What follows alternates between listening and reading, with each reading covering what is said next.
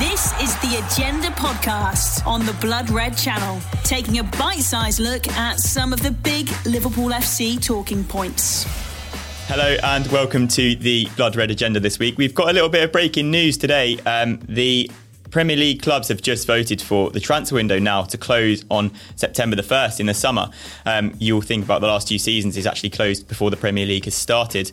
Um, I'm joined by Ollie Connolly to discuss what's going on, how this all well, has affected clubs in the past, why it's brought in, and what's going to mean for Liverpool. So, do you want to just firstly start off by explaining a little bit why the transfer window was brought in in the first place? You know, why it was stopped earlier for Premier League clubs? Yeah, I think it, the answer is twofold. You have the first, the competitive balance element, which is let's try and have uh, not the same squads all season, but let's have the one clear midpoint, which is January, where we you can replenish and address injuries and what have you. Not have a situation where a match winner wins two games at the start of the season for Watford and then gets nipped away by a, a foreign club or a big team and suddenly he's had a big influence on a season where he was there for a, fraction of it. Um, and the the biggest thing just being disruption to the clubs in general. You have situations with Van Dijk, Odemwingie famously in the past where the player basically checks out, he thinks the move is happening, the season has started, and then maybe he doesn't move, maybe he does move, and managers just don't know when they do their team sheet on the first day of the season, is this player even going to be here in a fortnight? Yeah, yeah, exactly. It's obviously, you know, really important for managers to know who they're going to be working with for the mm-hmm. season ahead. And we were talking just before this video started about when John Stones went from Everton to Chelsea and Roberto Martinez was kicking off. I think it was in 2014 about how you know big clubs were coming in and poaching from well, so be it smaller teams. Yeah. Um, and obviously that is just a massive a massive deal for clubs lower in the Premier League. So that was obviously important and why this change came about. Yeah, I think it, it's more. Um, sometimes you put laws in to force people to have some restraint, some self restraint, because Everton could have done those deals earlier. They tried to drive the price up, right? Deadlines create a need to get things done. And the Premier League's just looking around going, we have doing all this stuff with sponsors. John Stones is on all our things for Everton for the season. He's on the pamphlet of the season ticket and no one knows if he's actually going to beat it. So by moving all that stuff forward, it's just a, it was just an easier idea. I also think it's funny the news today that it was the Premier League essentially trying to flex their power over Europe, being like, we're going to do this first, and then they'll have to fall in line with us. And the rest of Europe said no. yeah. no, no. Yeah, so that's exactly what this boils down to because the last season alone, I wrote a couple down before we came in. Monreal went to Sociedad from Arsenal, Sanchez went to Inter from United and Zappacosta went from Chelsea to Roma all after mm-hmm. the Premier League window closed. So it was still happening last yeah. season. So the Premier League could, were essentially powerless in the summer. Yeah. If the big European clubs were coming in, like your Romas, your Inters, being like, you know, we're going to take your best player. What, what are you going to do? Yeah, and also the agents. The agents are in this weird situation now where they all have conflicts of interest. They represent everyone for all the teams. But they couldn't do the one for one deal that is so common, right? Most deals trigger another deal.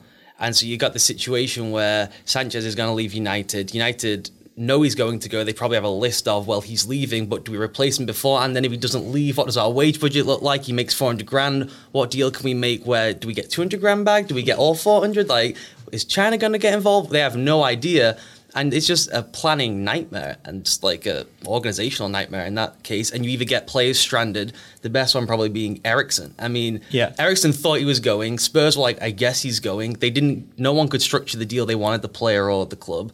He thought Barcelona was going in. They didn't. And so you just had him pouting for six months where he's on the pitch and nobody wants him really to be there. Yeah, yeah, exactly. It's, it's a massive example. You, you, saw it this season, well, the first half of this season, up to the January window when he's obviously left. Mm-hmm. But I suppose talking specifically about Liverpool in this situation, it hasn't affected Liverpool over the last two seasons when it's been in place. And to be honest, with the position they're in, they probably wouldn't be affected. But what kind of, I suppose, not advantage, but what kind of thing will this give to other other clubs now they've voted to bring it back in line with Europe?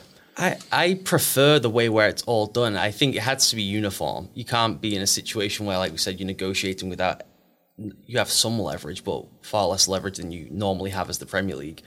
Um, Liverpool's an interesting one because it takes some time, but we saw this during Alex Ferguson's years at Man United, where he just set his own deadline. He was like, they may have a Premier League deadline, but my deadline for players is this day." You know, it changed a little bit, but basically, once we're in training camp, I'm kind of done. Um, which again creates own deadline, but you need time to prove that. Agents are still going to try and mug you off, and it takes time and success to regain some of that leverage to be like, no, this is our hard and fast deadline, and you get proven to be good negotiators.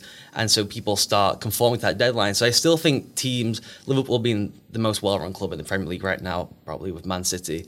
Um, and them having the added advantage of they will know their budget now three, four years out. They know they're pretty much guaranteed Champions League football anything with winning the league, winning the Champions League is just a boost, uh, you know, a bonus.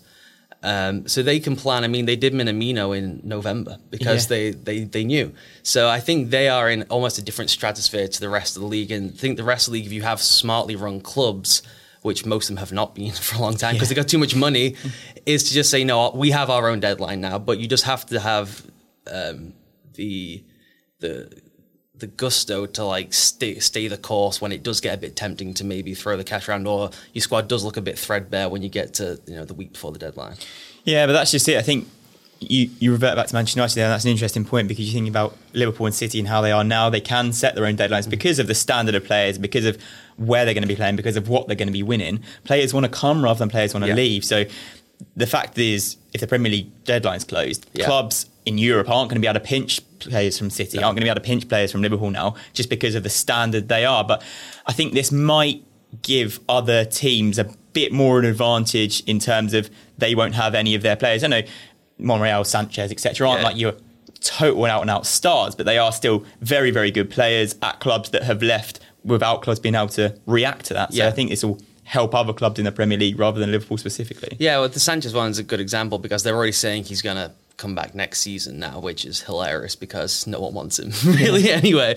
Uh, to, to, say you're going to recall your own player when the loan expires is, is, an odd one. But given the injuries they've had, they probably would have maybe decided let's just keep him and just see how yeah. it goes. The deal they got was pretty pretty terrible at the end of the day.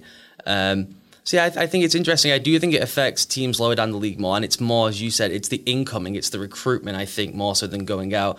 Big big clubs have lists, you know, ongoing lists of this guy. You know, we would consider this price. These are the guys we would try and get in. So recruitment's a year round thing. I think it, it impacts.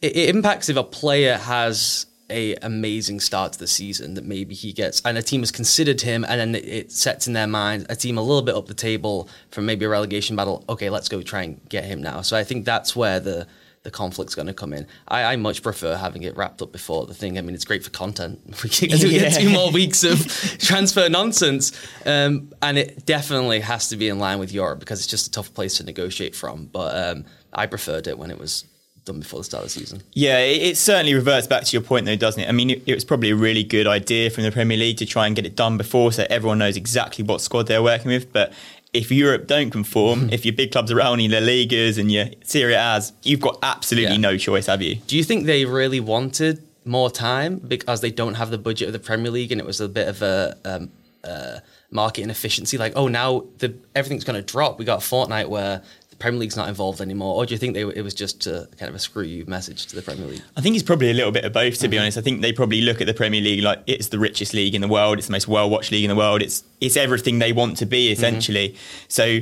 part of it would be like, no, no, we're not going to let you have this over us because we actually have the power to yeah. stop this. And then part of it as well is I think we can if you're looking in from that from Europe, you get an advantage. You know, you're thinking we've got two weeks extra in the Premier League. If we go and try and take a couple of their players who might be coming up against us in the Champions League, yeah. say, or whatever, then you've got a massive advantage going into the season. I think it's going to cause a little bit of unrest. Um, we've seen in loads of transfer windows in the past where this um, the stop point was up midway during the first couple of weeks. Um, where players are going here, there, and everywhere. But I think that's just something the Premier League and lower league managers are going to have to, or lower team managers are going to have to live with mm-hmm. if they want to carry on competing with Europe and being in that same sort of standard and not having your players pinched elsewhere. You're going to have to deal with the yeah. Premier League clubs as well. There was this weird, well, a rumor of a hybrid system, which I actually think could work quite well. It gets a bit bogged down in details where they would have a domestic window shut so players couldn't move between clubs, which is the thing that I think is a bit strange about when you start playing games. Again, we already have one in the middle point of the season, but it is a lot farther into the year mm-hmm. than it is after two, three it's games. It's more settled, isn't it? yeah, January? of course. Um, and it just feels like the player is more part of that team. You know, if he's there for, he, he did his stints at half and half, then he did a couple there, and then most of the season elsewhere. Um, so a hybrid system where you can do domestic transfers up until the first game of the season, wherever that wherever that date is, but you can still negotiate with Europe um, through up until the end of their window. That was mooted. I think that actually would be quite sensible. I know it, it's more difficult and uh, it's a bit more complex, I guess, but I think that would have made some sense. Yeah, certainly. I mean, I think the big gripes as to why this even came in the first place was because players were going from slightly lower Premier League clubs to bigger Premier mm. League clubs, and they were feeling like a, a disadvantage to clubs in their own team that are going to be playing every week essentially, or coming up against a couple of times a season at least. So I think, yeah, that's certainly a really interesting point. And I mean, I wouldn't be surprised given the fact that two seasons ago they voted this in, yeah. two seasons later they voted it out. I don't think it's completely settled yet. No, and I think that the machinations of a deal with Europe are such that you kind of have to do it early because image rights are such a big deal there. Things are more uniform in the Premier League. So when you have these final two weeks now, when you are getting to panic buy territory, and you get something like in the January window, United looking at a Josh King and someone, if that yeah. happens you know, at the start of the season. It's a huge deal for Bournemouth not having time to replace him.